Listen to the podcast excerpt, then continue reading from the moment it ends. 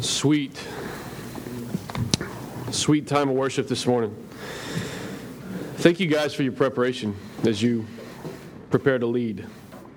It makes a difference, and uh, man, it's sweet. It's sweet that we can come together and have uh, perfect unity in Christ and be able to worship in such a manner. To know any of the truths that we sang about this morning is a huge privilege, and I, I hope that we would all see it as so. This morning, we'll be talking about how, as we sang about the cross, we'll be talking about how um, the cross changes each of us to where we are no longer about ourselves, but we're first about Christ and then about others. And so this morning is part two of a message that started last week on different beliefs within the same faith. Uh, if you haven't listened to that message, this message is really, um, really a part two of that message. And so I encourage you, we put all of our uh, sermons and such online, and uh, you can access those at crosspointfellowship.us and make use of those. Uh, sometimes I'm in here and I hear the sermon, and I need to go and listen to it a few more times throughout the course of the week. Um, and just taking what it is that the Lord uh, wa- wanted me to know uh, from that sermon. So I encourage you to do that. But this week is part two. Last week we looked at why we would welcome someone who has a different belief over a disputable matter than myself or than ourselves. And this week we're looking at how we do that specifically. Uh, but before we jump in, I, would like to pray. There's a bunch going on this week, a bunch of different things happening, and uh, I want to pray and ask the Lord's uh, blessing and, and guidance on our time. So, y'all pray with me. Lord, we thank you uh, for Christ. It's because of Christ that we can all gather here today and have unity and and open up the Word and actually know what it means. And by the work of your Spirit, you give us insight and wisdom and discernment. Lord, I want to pray for, uh, again, just for all of the churches here in, in our, uh, in Hunt County, the surrounding areas. I pray that we would rightly represent the oneness that exists in Christ. Lord, I pray against the history that we have of not being able to resolve conflict. Lord, I pray that you would keep us from quarreling over so many different things. Lord, I pray that that would never lead to overlooking sin. But where one has broken our law and not God's law, I pray that we would have great patience and I pray that we would be able to embrace how some are in different journeys, some are in different places in their journey of faith. And I pray that that would cause us to just love each other wholeheartedly and rightly. I pray that you would give us insight as to how we do that this morning. Lord, we, uh, I want to lift up uh, Rhonda's father, Herb, and uh, they've had a hard week with, with his health conditions, and, and uh, they've probably got some difficult weeks ahead of them. And I pray that you would give them peace that exceeds understanding. I pray that you would uh, give the doctors wisdom uh, as they uh, continue to treat him. And I pray that uh, the times uh, with family are sweet. And I pray that, that your will would be done and that you would be glorified.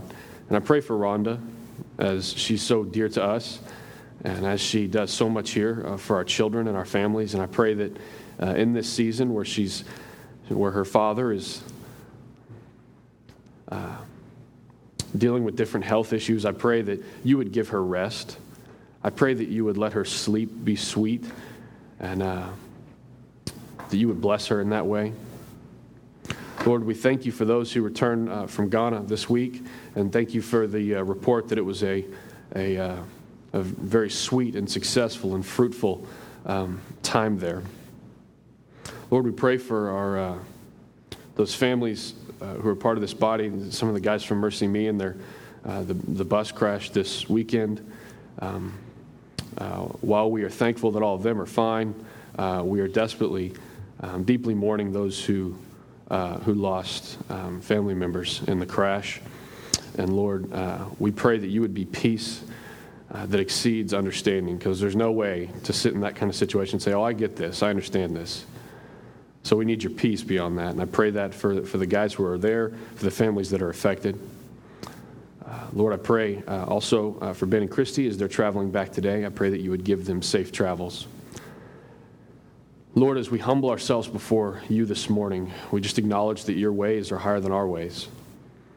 And uh, there's not much that we're going to engage in Scripture this morning that comes naturally. And we need the work of the Spirit to enable us to be faithful in all things for your glory and for the good of others. We pray these things in Jesus' name. Amen. Open up to Romans chapter 14. Uh, last week, we stepped into the minefield known as Romans chapter 14.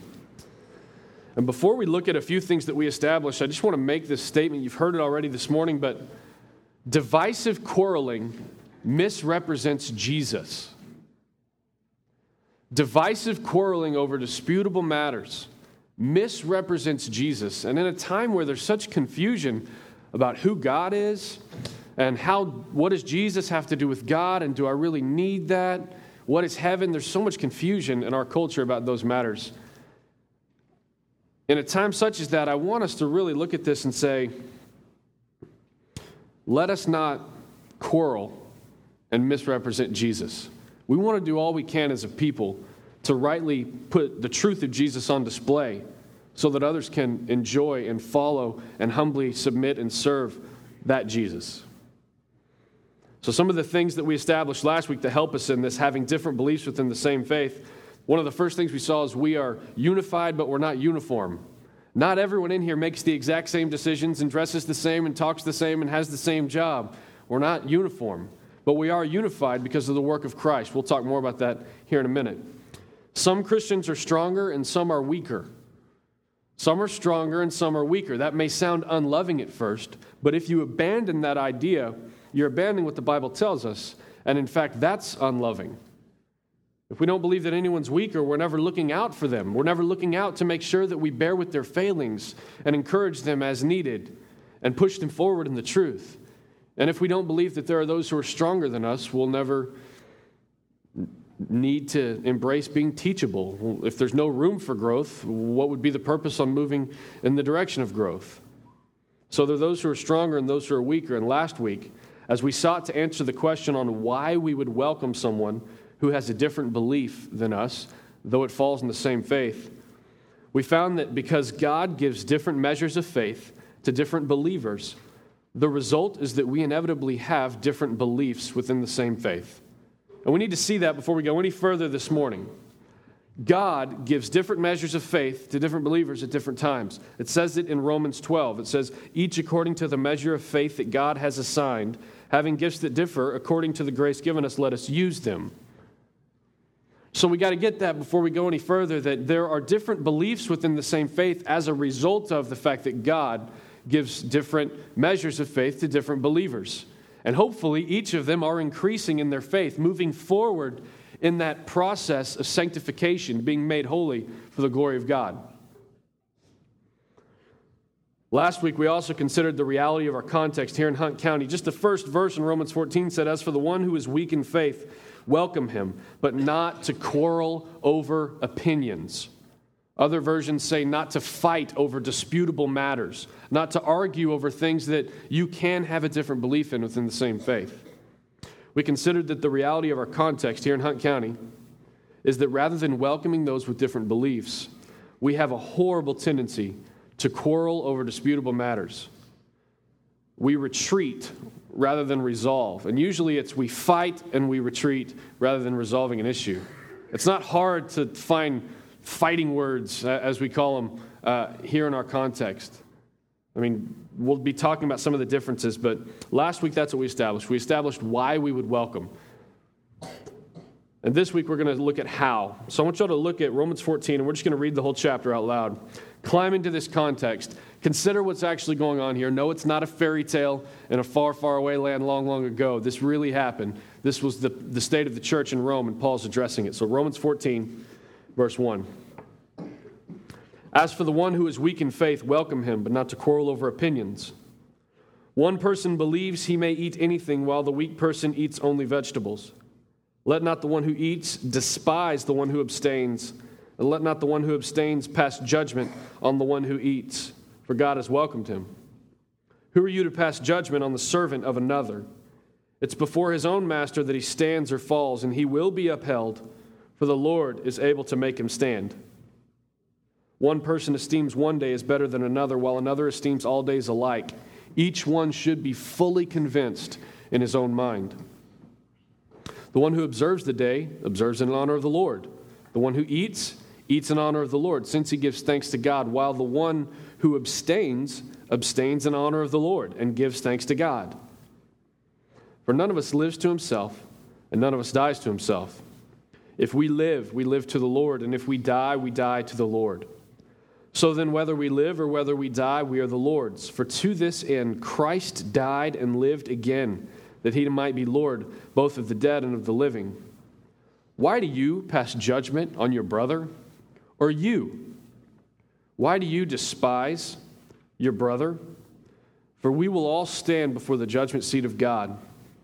For it is written, As I live, says the Lord, every knee shall bow, and every tongue shall confess to God. So then each of us will give an account of himself to the Lord.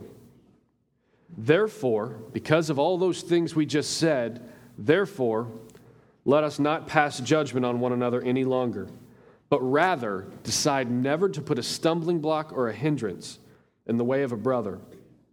I know and am persuaded in the Lord Jesus that nothing is unclean in itself, but it is unclean for anyone who thinks it's unclean. For if your brother is grieved by what you eat, you're no longer walking in love. By what you eat, do not destroy the one for whom Christ died. So do not let what you regard as good be spoken of as evil. For the kingdom of God is not a matter of eating and drinking, but of righteousness and peace and joy in the Holy Spirit. Whoever thus serves Christ is acceptable to God and approved by men. So then let us, sitting here right now, let us pursue what makes for peace and for mutual upbuilding. Do not, for the sake of food, destroy the work of God. Everything is indeed clean, but it is wrong for anyone to make another stumble by what he eats. It is good not to eat meat or drink wine or do anything that causes your brother to stumble. The faith you have, keep between yourself and God. Blessed is the one who has no reason to pass judgment on himself for what he approves. But whoever has doubts is condemned if he eats, because the eating is not from faith. And then we end with this massive statement For whatever does not proceed from faith is sin. So the picture here is this. You've got not just Jew and Gentile, but those from a Jewish heritage and those from a Gentile heritage for the first time coming together under the same roof. And their aim is to worship, they've been called to worship the Lord as one not judging, not despising, not quarreling. And let's just, let's just, there's a little gap here, so we'll use that gap as an illustration. Let's say that this side are the Jewish heritage, okay? Hopefully that doesn't offend anybody. This is an example. This is the Jewish heritage. This side is the Gentile heritage. You guys are wicked. So we got the Jewish heritage and we got the Gentile heritage, okay? And it may have been set up like this. They may have all been sitting on one side and the other side with some space in between them because of the differences. But you're under the same roof and you're worshiping the same God with an aim to honor the Lord and give thanks as you do so. And so, what we have here is a picture of these guys over here are eating meat that is considered unclean by these guys over here. And so, what the Jews are doing, they're looking at the Gentiles and they're saying, Ugh, can you believe what they're doing? They're eating the meat that for my whole life, those who I trust the most have told me will make me unacceptable to God. And they're just sitting there eating and eating. And the Jews are looking at the Gentiles saying, Man, that is just unacceptable. Jews, you Gentiles need to be more like the Jews. That's what the Gentiles were saying. The Jews were saying, the Jews were saying, Gentiles, you need to be more like us. Adversely, the Gentiles were over here on this side saying, Why aren't they eating the meat? This is good meat. The Gentiles are looking at the Jews and saying, Vegetables only. Have you lost your mind? For my whole life, me, my daddy, my granddaddy, we, we have barbecues and we eat meat, and the Lord loves it and it's good. And the Gentiles are looking over at the Jews and saying, You know what, Gentiles, Jews, man, this is getting confusing. the Gentiles are looking at the Jews and they're saying, You know what, Jews, you Jews need to be more like us Gentiles. And so they're quarreling over disputable matters because, in and of itself, the meat was not unclean. They're quarreling over disputable matters, different opinions within the same faith. And what Paul is doing, he's saying, Jew and Gentile, it's about Jesus, and you each need to be more like Jesus.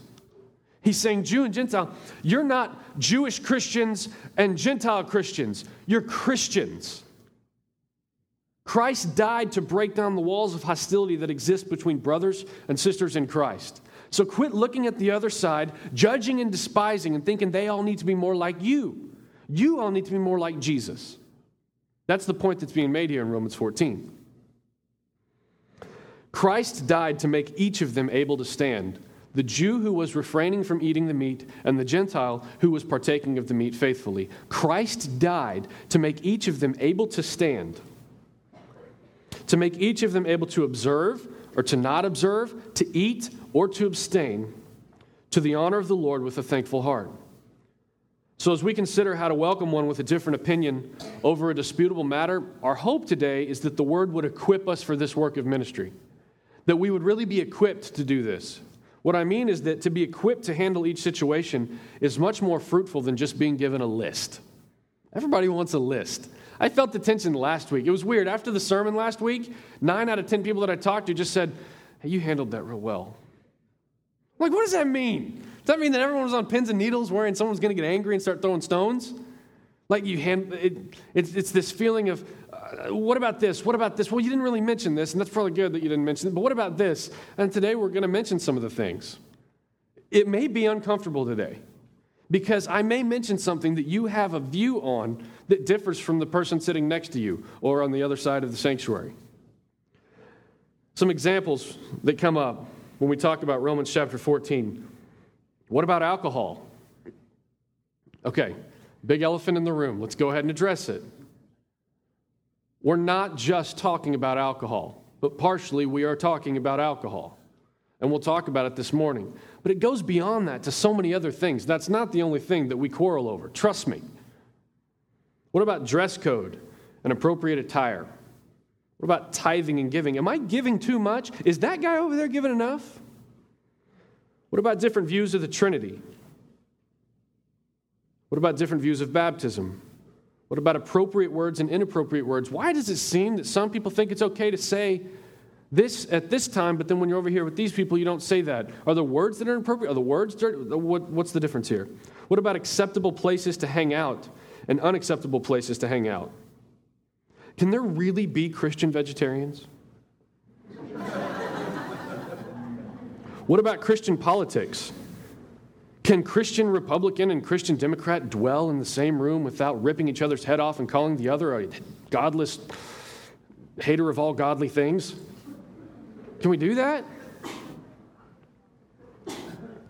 There's long list. We'll address more in a minute, but each situation, and each concern, when I say we need to be equipped to handle this work of ministry, I'm saying rather than just saying, hey, here's your list, go out and just keep your list on you, and if this matter comes up, this disputable matter, just, yeah, you're a sinner. Mm, you need to be more like me. That's the point. The point is that we, it's not about getting others to just be more like us, it's about handling it in a biblical way. And I'm hoping that we're equipped for that work of ministry today. Each situation and each concern needs to be carefully assessed. According to Romans 14, there are some questions that each of us need to ask of ourselves so that we might rightly represent our Lord. You are an ambassador of the king, according to 2 Corinthians 5. And as an ambassador, you no longer speak on your behalf, you speak on behalf of the king. And so we need to sit and look at the answers we give as each situation comes up because you're not just representing you, you're representing the Lord. Proverbs 15 28 says, The heart of the righteous person ponders how to answer. Don't just throw out what your dad or your granddad told you, know what you believe.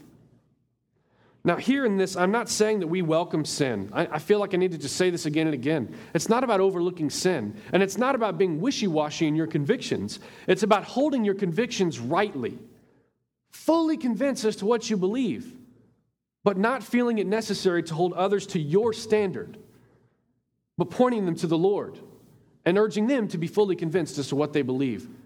Be convicted, hold your conviction firmly. But do not be judgmental and despising and other things. The heart of the righteous ponders how to answer. So, first question if you're on fire, what do you do? Stop, drop, and roll. Yeah, everyone knows that, right? Stop, drop, and roll. Bam, fire, stop, drop, and roll. I was talking to Drew Livingood this week. He, he, he gave me that example. And what I was doing is I was explaining to Drew, I was saying, you know, my wish was that when we have disputable matters, how to run a VBS, what's the youth ministry responsible for, how should our children's ministry be structured, what color do we paint the building, how do we vote on financial, do I get a vote on all financial matters? How are they going to hire that staff guy? What is the church leadership? Is the congregation leading the church? Is there a pastor? Are there elders? Are there deacons? Do the deacons act like the elders? What do we do? There's a bajillion disputable matters. And when we get in those situations, I want us, rather than just immediately jumping to quarreling, I want us to rightly handle the situation because we're rightly handled by the scriptures. I want us to be able to assess these questions so that we can put on display a faith that always seeks to pursue what makes for peace and for mutual upbuilding. And so I was talking to Drew about that, and he was saying, well, when people are on fire, they know stop, drop, and roll. So maybe today is, this is an attempt to ingrain. If you're in a situation where there are different beliefs over the over disputable matters within the same faith that you would be able to say, Am I despising? Am I judging? Am I fully convinced as to what I believe? And am I willing to abandon my Christian liberty for the good of another? Those are the four questions we're going to be looking at today. Hopefully, there'll be four questions that are familiar to us because you live in a context where there are fighting words all over the place. People can jump into a quarrel in the snap of a finger. You can be enjoying a meal together, and someone mentions whatever. I don't want to say something specific because I don't want you to like jump to that place, but and you can just be fighting over something. And let's leave. I, I will not be in the presence of this wicked one. So the first question Am I despising? Look at Romans 14. It says, One person believes he may eat anything, while the weak person eats only vegetables. Let not the one who eats despise the one who abstains. So the first question that you have to ask, it's interesting because you're looking at the belief of another and you're saying, Am, can we have these beliefs in the same faith? But you need to ask questions of yourself first. And the first question you ask of yourself is, Am I despising? Another way to say that is, As I do what I feel led to do, am I despising someone else simply on the grounds that they're not? As I do what it is that I feel led to do, am I looking at someone else and despising them because they're not? See, we do this for a couple reasons. One, we may do this because we feel guilty about what we're doing, which we'll address in a second. Or we may despise someone else because we want them to feel guilty about what they're not doing. You ever been guilty of that? I have. Let's say that you feel led to stay afterwards and help clean up and you find that you were the only one led to stay afterwards and help clean up? Do you look around just despising all those other believers who weren't led to stay and help clean up? Well, let's talk about nursery duty. Do you serve in the nursery more than the average Crosspoint member?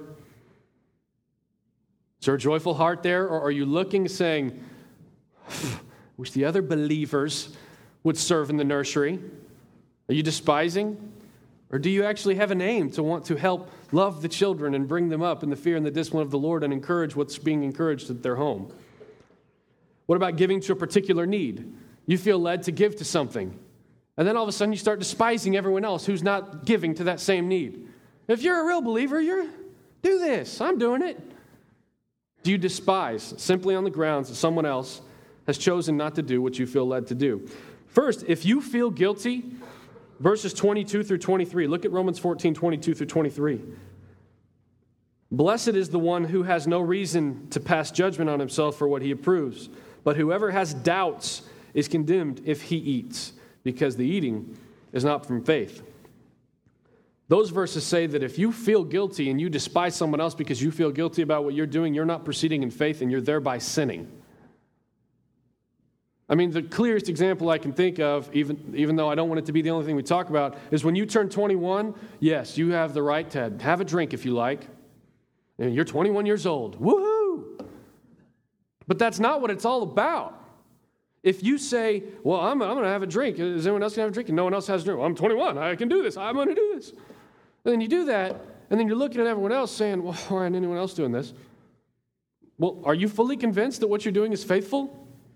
Or are you despising them because you feel guilty about what you're doing? Or maybe it's where you're at. Or maybe it's how you're talking. Or maybe it's who you're hanging out with. It can be any number of things. See, in this context in the church in Rome, for them it was meat and the observance of days. But for us, it can be what we drink, it can be where we spend our time, it can be where we spend our money. Why doesn't anybody else think this is a good investment? It can be who we are friends with, it can be what we choose to view as entertainment. It can be if we can be around someone who, who is gambling. Oh gosh. If we do or do not feel that it's okay to dance. Ooh. I want to give an example. Say you're going to a somewhat questionable movie with Christian friends and you know what the movie's rated, but you're not sure why it's rated what it's rated. So you go to the movie theater and you're going to say, okay, let's look at what's going on. Why is this rated what it's rated? I've heard it's a good movie. Uh, I have a Christian friend who I trust who saw the movie. And let's say there's 10 of you going to this movie together. And as you get there and you look at it, there's one in the group of 10 who decides that they feel it would be best for them not to go. But they're not condemning those who are choosing to go to the movie. When that person goes to their car and drives away, what do you say? What's your response? What do you do? Is it cool? We can have different beliefs in the same faith. Let's embrace that and enjoy the movie. right on. Or is it who do they think they are? Oh, better than us. We don't need them to ever go to a movie with us again. Blah, blah. They're gonna, we're not going to let them ruin our night. What do you say when they drive away? Do you despise them for not going to the movie that you felt it was okay to go to? See, this is not natural. It's not natural to say, oh, okay, that's cool, that's good. It's natural to jump into who do you think you are and start despising. That's what's natural. But what's natural is oftentimes sin. So, am I despising? The second question we got to ask is, am I judging? Now, I want to reiterate, I'm not talking about sin. Am I judging? Have they broken God's law and sinned and they need to be rebuked? Or have they just broken my standard? and I'm judging them because of it. We're talking about embracing others, welcoming them. And you have to ask these personal questions of yourself Am I despising? Am I judging? Another way to say that is As I am abstaining or refraining from this thing that I am led to abstain or refrain from, am I judging those who have decided that they can faithfully partake of or take part in the same thing? The reason Paul gives is in verse 4 why we do not judge. Look at Romans 14, verse 4. Who are you to pass judgment on the servant of another? It is before his own master that he stands or falls, and he will be upheld, for the Lord is able to make him stand. So, Paul's reason is don't judge, because each of you are servants, and neither of you is the master of the other. Don't judge because each of you are servants of the King of Kings, and neither of you is the other's master. When you judge, you set yourself above a person, acting in such a way as to put that person at your disposal if you so pleased. You know, I wish that you would be like this. Not considering maybe the Lord's calling them to do something different than you. See, when we judge, it's really dangerous territory, and even in talking about being judgmental, I can sound judgmental. This is so dangerous. It's dangerous territory because you may find yourself holding someone, a fellow forgiven brother in Christ, you may find yourself holding them in contempt for doing the very thing that God gives them liberty to do. You may find yourself holding a fellow brother or sister in Christ who's forgiven by the work of the cross and the empty tomb. You may find yourself holding them in contempt for doing the very thing that the Lord gives them liberty to do. And the Lord may not just be giving them liberty to do that thing, the Lord may be giving them liberty to do it in such a way that they are honoring Him and being thankful in the process. Now, you can't sin in faith. Let's be clear about that. But you don't want to hold someone in contempt like that. All the while, you're sitting there glaring at them, thinking, You dirty meat eater. You dirty, dirty meat eater. This, this is. Uh, We'll just connect it back to the Jews and the Gentiles. We don't, we don't need a present day example. Let's look at the example set for us in Scripture. Connect it back to the Jew and the Gentile. The Jew is looking at the Gentile and saying, You dirty meat eater, what are you doing? That's not appropriate. You need to be more like me. And what Paul comes in and says,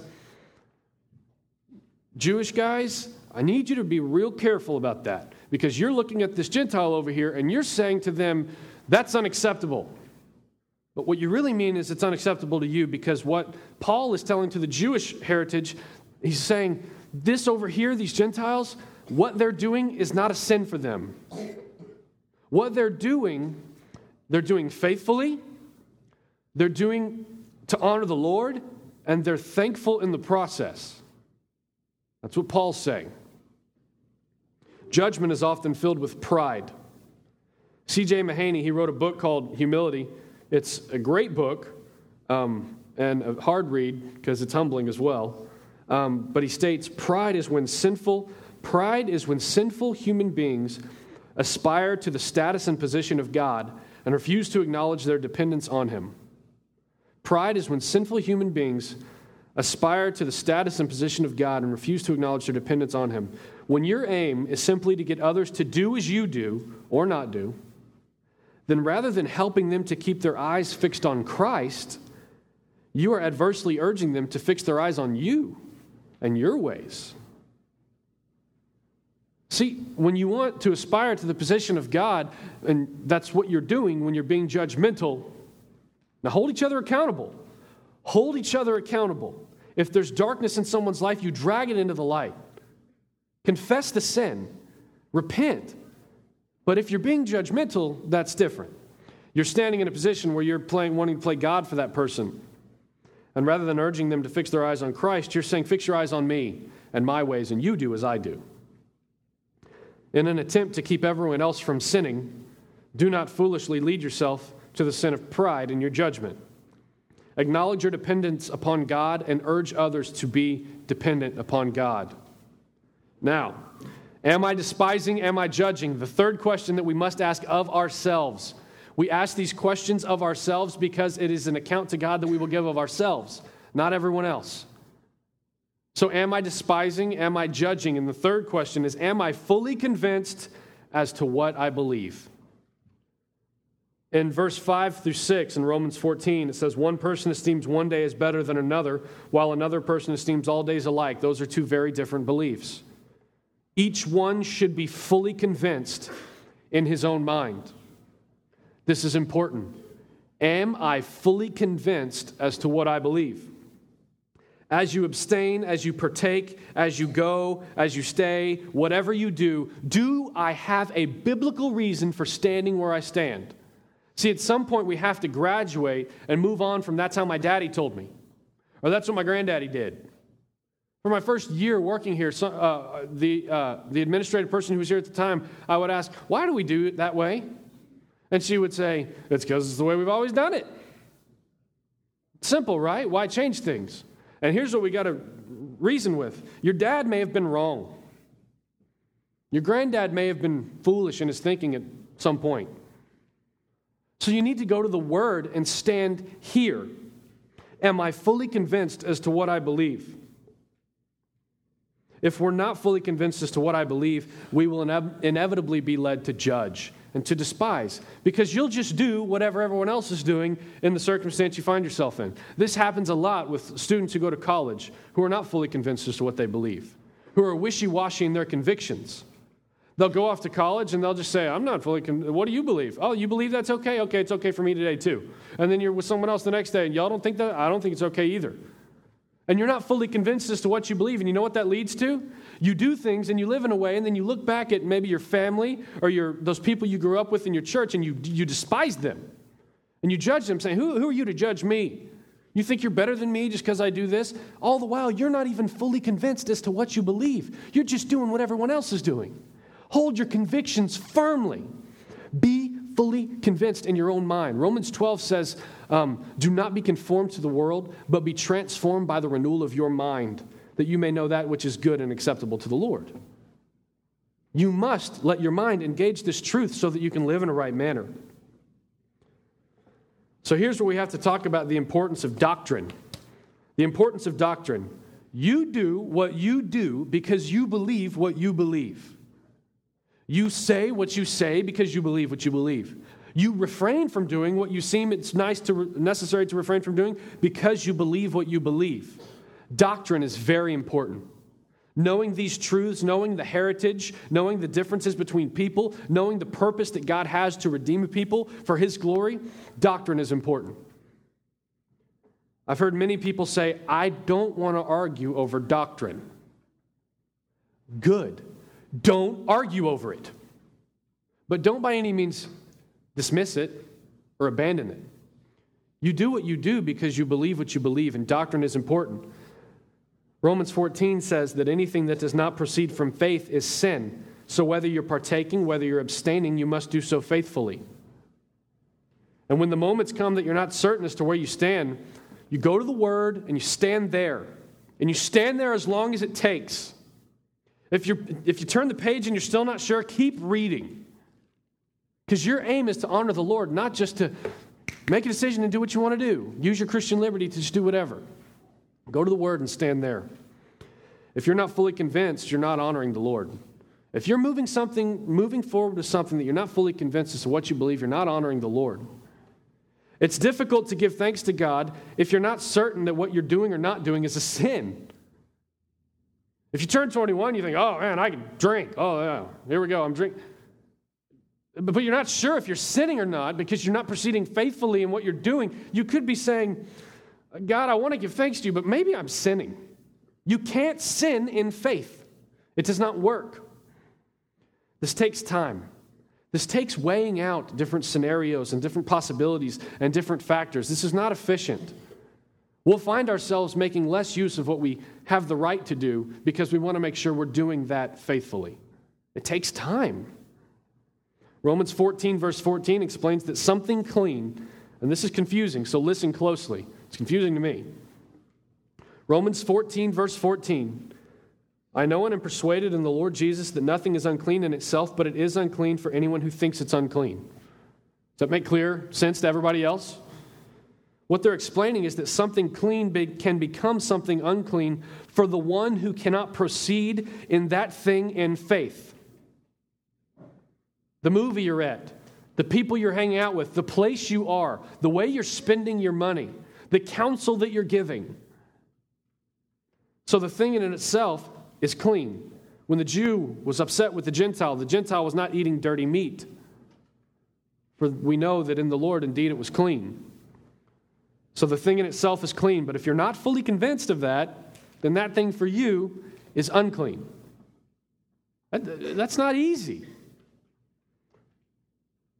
We're not talking about truth that just is kind of, oh, this is true for you, but not for me. Yeah, oh, that's okay for you, but it's not okay. Oh, that's a sin for you, but that's not a sin for me. Sin is sin. You got, you got to be fully convinced as to what you believe. But there are some things, if in and of themselves they are clean, if indeed they're in the Lord, you got to weigh and say, can I proceed in this thing in faith? Because if not, for you, that thing is unclean. So, Am I despising? Am I judging? And am I fully convinced as to what I believe? If we answer these questions, it aids us into making sure that we are not being judgmental and despising someone else and judging someone else and quarreling over disputable matters. Now, the fourth question is the hardest. I think that's what you're supposed to do in preaching. You save the last one for the hard, and the hardest one for the last. Though I am being faithful, does making use of my Christian liberty put a stumbling block or hindrance in the way of a brother? This is hard. Because we, are nat- we naturally are inclined to say, No, I've got every right to do that. I've got every right to do that. You're wrong. But does doing what you have the right to do put a stumbling block or a hindrance in the way of another brother or sister in Christ or an unbeliever? This means making sacrifice, doesn't it? Christian liberty is something I want to define before we go any further. Christian liberty is essentially anything you have the opportunity and right to do as a Christian. When you when Christ invades your life and by the work of the Spirit you are drawn to God through Christ, your life is completely changed. But before that, if not for Jesus, everything that everyone does is sin because you remain a faithless enemy of God. You can't even rescue orphans out of a burning house faithfully because you don't have Jesus. Anything you do without Jesus is sin because you remain an irreconciled enemy of the Lord. But because of God, because of Jesus, anything we have the privilege of doing is what we would call a Christian liberty. I can go eat at that place. The Lord has enabled me to do so faithfully in a way that pleases Him.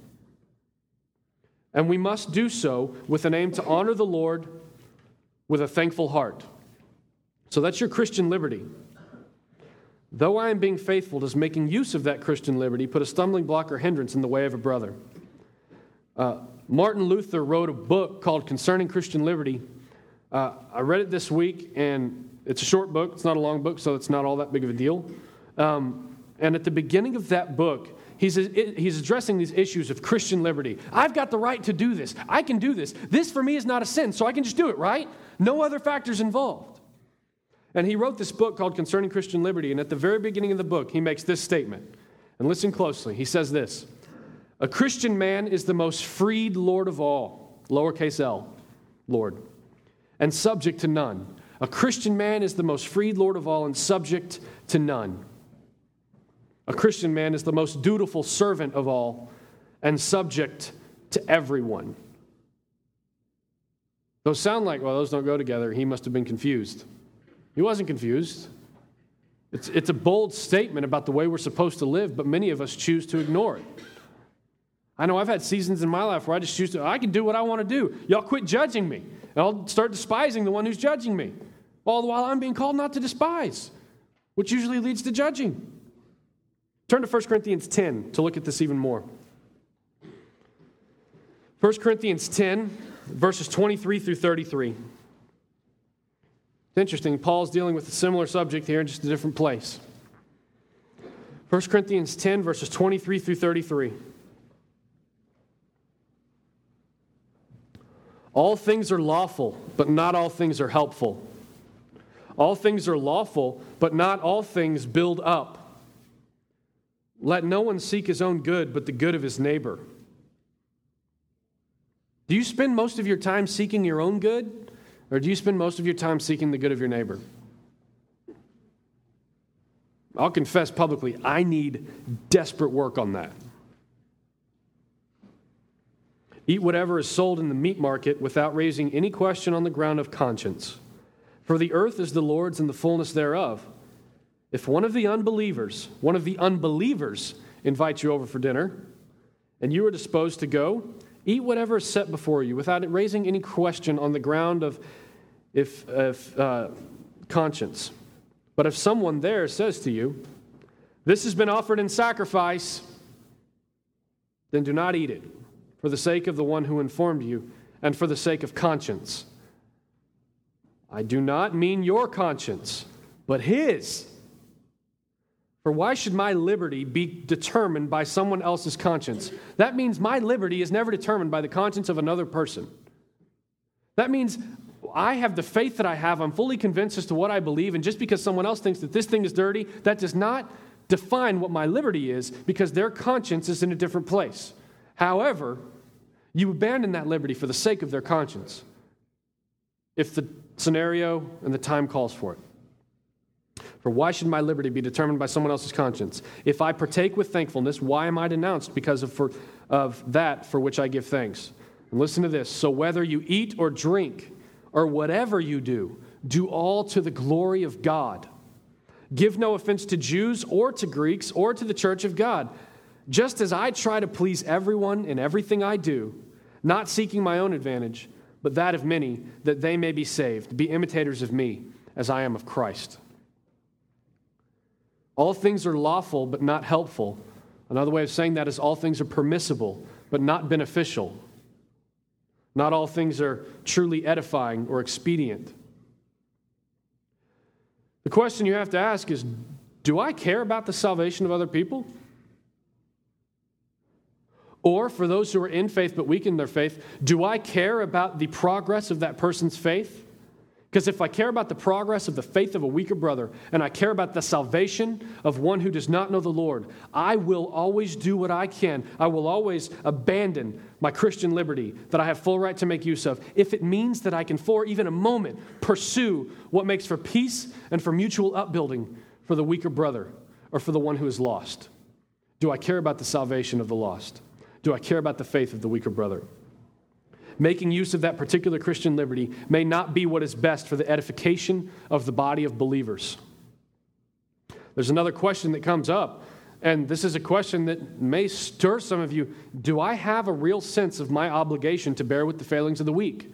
If you turn back to Romans, go ahead and turn back to Romans 14 and look at chapter 15. If you're advanced in your faith and you're moving forward and you're growing and you know that nothing in itself is unclean, but if someone thinks it's unclean, for them it is, Then you look at chapter 15, verse 1 says, We who are strong have an obligation to bear with the failings of the weak and not to please ourselves. Do you have a real sense of your obligation, obligation, obligation to bear with the failings of the weak? As a believer, you have massive freedom. If you believe in Jesus and you're sitting here right now and you're saved by his blood, you are one of the freest people to walk the planet. Eternally free, not just momentarily free. Massive freedom. No drink, no food, no situation can cause you to lose your salvation. And you are free from trying to earn God's approval by keeping the law. You don't have to do that. While your forefathers had to perform ceremonial washings, you've been washed clean by the blood of Christ. Confess your sins and be healed. Repent and follow Jesus. See, the strong believer knows that everything is indeed clean in the Lord Jesus. But what this paints a picture of here is that the even stronger believer, the strong believer knows everything is indeed clean in the Lord Jesus. But the even stronger believer will abandon the right to make use of that Christian liberty if it means a chance to pursue what makes for peace and for mutual upbuilding. Why? Well, read verses 20 through 22 in chapter 14. Do not, for the sake of food, destroy the work of God. Everything is indeed clean, but it is wrong for anyone to make another stumble by what he eats. God is at work in many different ways with many different people. One who is strong in their faith will have their eyes open, paying attention to the people around them, not just themselves and what they want to do. One who is strong in their faith will have their eyes open. Why? Because it is possible to make another stumble if you disregard where they are at in their journey of faith, just so you can make use of your Christian liberty. Matthew 18, 6, God's Jesus is talking about his children, and he says, If you make one of these stumble, cause them to sin, it's better for you to have a millstone put around your neck and drown in the sea. A millstone put around your neck and drown in the sea. Because it is possible to make another stumble, we must keep our eyes open and make right use of our liberty at the right time or abandon it altogether if it means pursuing peace and upbuilding. An example that Lindsay thought of uh, was dress code in another country. To look at another example, because I still feel like everybody's thinking about alcohol. To give another example, Lindsay was thinking about dress code in another country. And like her sister was going to Africa, and particularly in the point in, in the area that she was in in Africa, it was inappropriate for a woman to show her legs. So she was going and buying things that were not made of wool that would cover her legs so that she could endure what was going on there in Africa. Now, for those who were in Africa at that point, there was an, an issue of purity as regarded to a woman's legs showing at all. There was an issue of purity that came into question. It was cultural. And it was also for those who knew the Lord, because of the impact of culture, they would even say, that's, that's not pure, that's not right. So, as, as a person going on that trip to that place to serve those people, sure, you could go in and say, I am an American woman, Christian American woman and showing my legs is not dirty. You tribal fools. Come on. Open your minds. This is not dirty. It doesn't make anyone impure. Sure, you could do that. Is that beneficial for everybody in the situation? No. Go buy something that covers your legs and abandon the liberty that you have of wearing shorts for the opportunity to pursue what makes for peace and for mutual upbuilding. See, verse 17 in Romans 14 says this For the kingdom of God is not a matter of eating and drinking, but of righteousness and peace and joy in the Holy Spirit. The kingdom of God. When you hear kingdom of God, you've heard Ben say this think the rule of God in the hearts of men. What that means is that as the rule of God takes shape in your heart, it raises your eyes above the temporary things. I can do this. I can do that. I can drink this. I can eat that. I can wear this. I can go to that place. I can hang out with these people. I can say, talk like this. I can view this movie, whatever. When the work of God in your heart takes shape and grows and continues, it raises your eyes from these temporal things to righteousness and peace and joy in the Holy Spirit And not just temporary righteousness and peace and joy in the Holy Spirit, eternal righteousness, peace, and joy in the Holy Spirit. And it's not just in your life, it's in the lives of the others. Your eyes are lifted. And then in verse 22, again, it says, The faith you have, keep between yourself and God. Your liberty is not determined by someone else's conscience. So if you wish to make use of your liberty, do so in the proper setting or do so in private. The faith you have, have between yourself and the Lord. What I mean is, don't always make it a point to, oh, we can do this, but we can't have anyone else around. That's not the point. I mean, take that whole African dress code thing. When you come home from Africa, you don't have to say, sorry, y'all, my legs are dirty. I'll only be wearing pants from here on out. The people I was ministering to said they were dirty, so their conscience is going to define my liberty. I will no longer wear shorts. I'm giving them away. No, I won't give them away because I'll cause someone else to sin. Because everybody's legs are dirty. No one wears shorts anymore. You see what I'm saying? Your conscience, your liberty is not defined by another's conscience. When you get home, you can wear shorts. It's the appropriate setting. There, it was not the appropriate setting. Last Monday, Lindsay and I were driving home talking about Romans 14 and how to welcome. And she said, You know, in short, and she does that a lot because I'm long winded and she likes to help me see the way to say something in a shorter manner. she said, You know, in short, as I was talking about how to welcome, you know, we got to be patient with each other. We can't be ripping each other's heads off. We got to really look out for other people and less for ourselves. Said, in short, the best way to welcome is just to love. It's a great point. Consider how love is defined by our Lord. Love is patient, it's kind, it's not self seeking, it's not arrogant, it's not rude, it doesn't rejoice at wrongdoing. It does rejoice in the truth while it patiently bears and endures all things, as opposed to quarreling, fighting, and leaving. Ultimately, just as Christ did not please himself, we should seek to reflect his love as we build up our neighbor for their good. So before I close, I want to state one more thing, and it's, it's difficult for me. I would like to state that there's a difference between those who are weak in faith and truly fearful that a certain thing may make them unacceptable to God, there's a difference between that person and the person who makes staunch, unbiblical requirements of Christ plus something else. Big difference. There are wicked claims if you do that. Claims such as a true believer will love Jesus and never drink that drink. A true believer will love Jesus and never talk to that person. A true believer will love Jesus and only listen to this radio station. A true believer will love Jesus and never wear that brand of clothing. A true believer, the real Christian is part of this convention. The real Christian is part of this youth group or this church. Or all the real Christian, Christians will be at this disciple now this weekend. We're saying Christ plus something else. That's not right.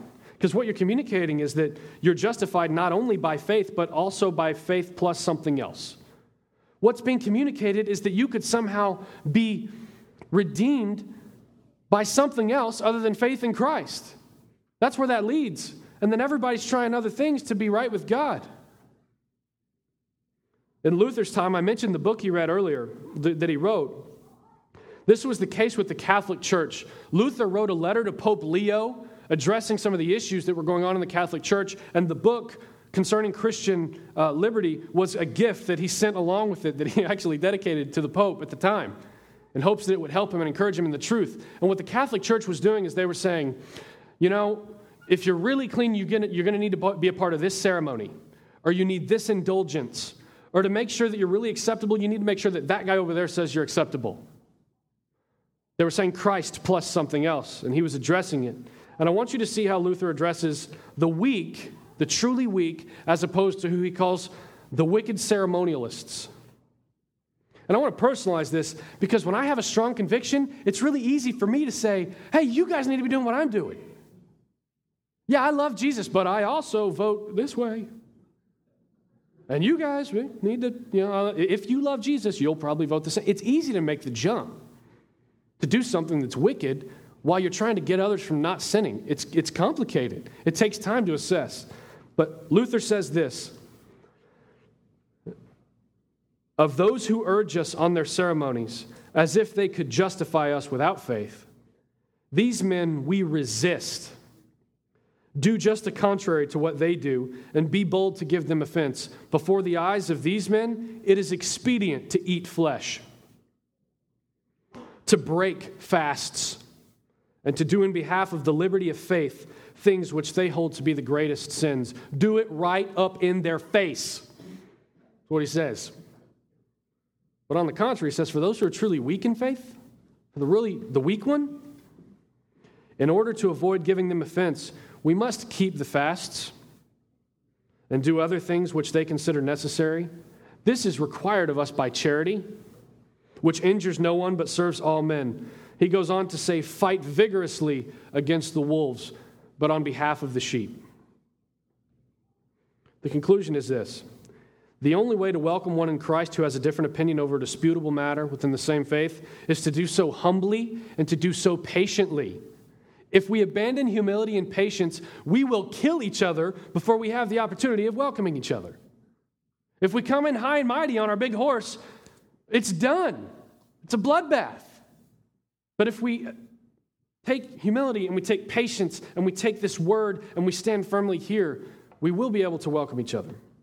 And we got to ask those questions Am I despising? Am I judging? Am I fully convinced as to what I believe and why I biblically believe it? And even though I believe that, am I willing to abandon all Christian liberty for the good of another?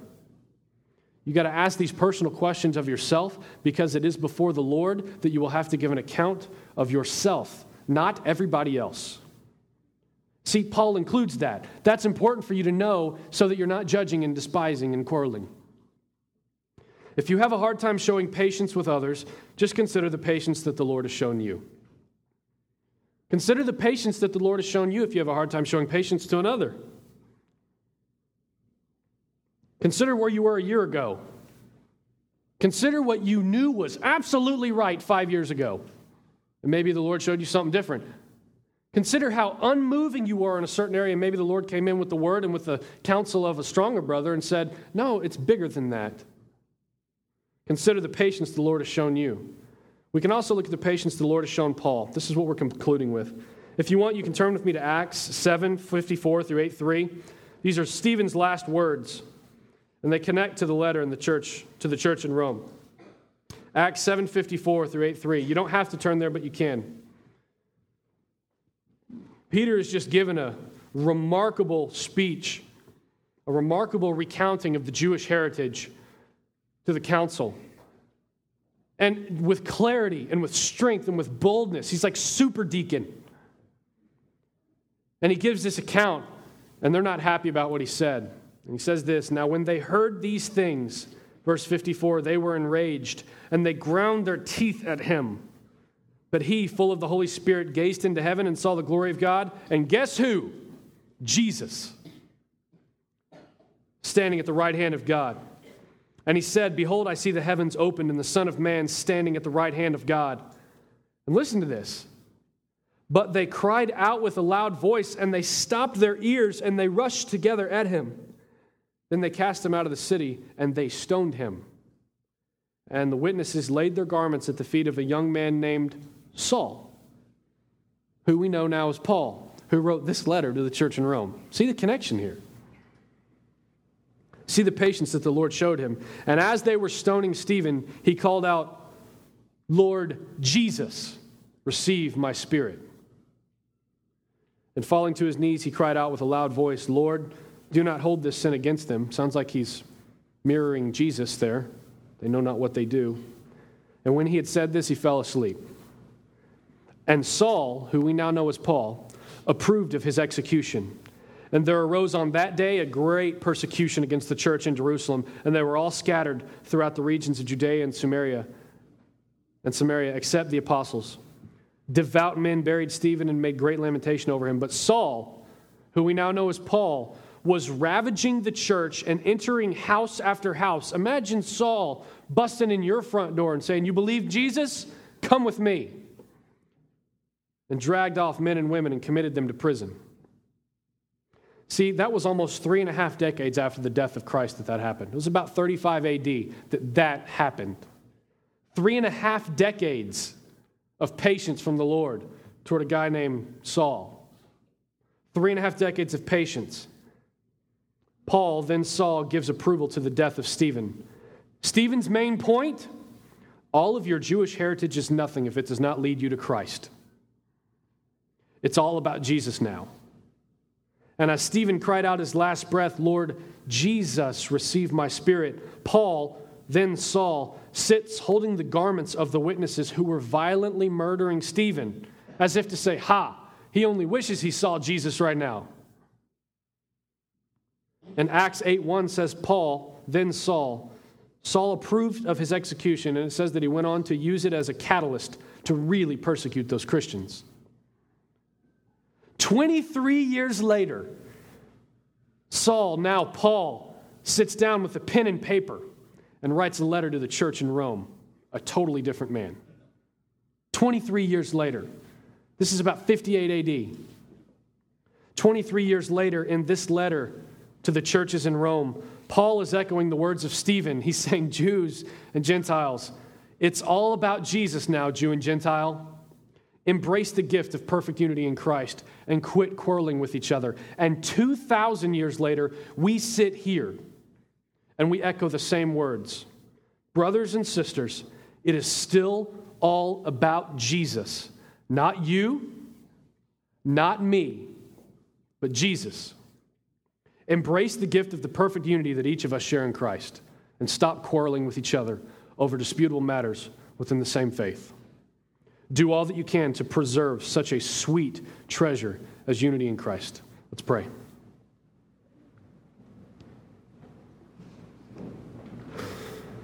Lord, we're, we're humbled by your word. Let us live as a people who are free, not using our freedom as a cover up for evil but living as servants of God. Let us bear with each other's failings. Let us be fully convinced as to what we believe, always aiming to honor you while giving thanks, always living to and for Christ, but never for ourselves, Lord. Lord, if we truly love you, let us rightly love those who have been born of you. Forgive us for judging, forgive us for despising and forgive us for quarreling with our brothers, whom you call us to pursue peace with. Our unity is a treasure, Lord. Let us aim to put it on display, that you might be glorified in it. In Jesus' name, amen.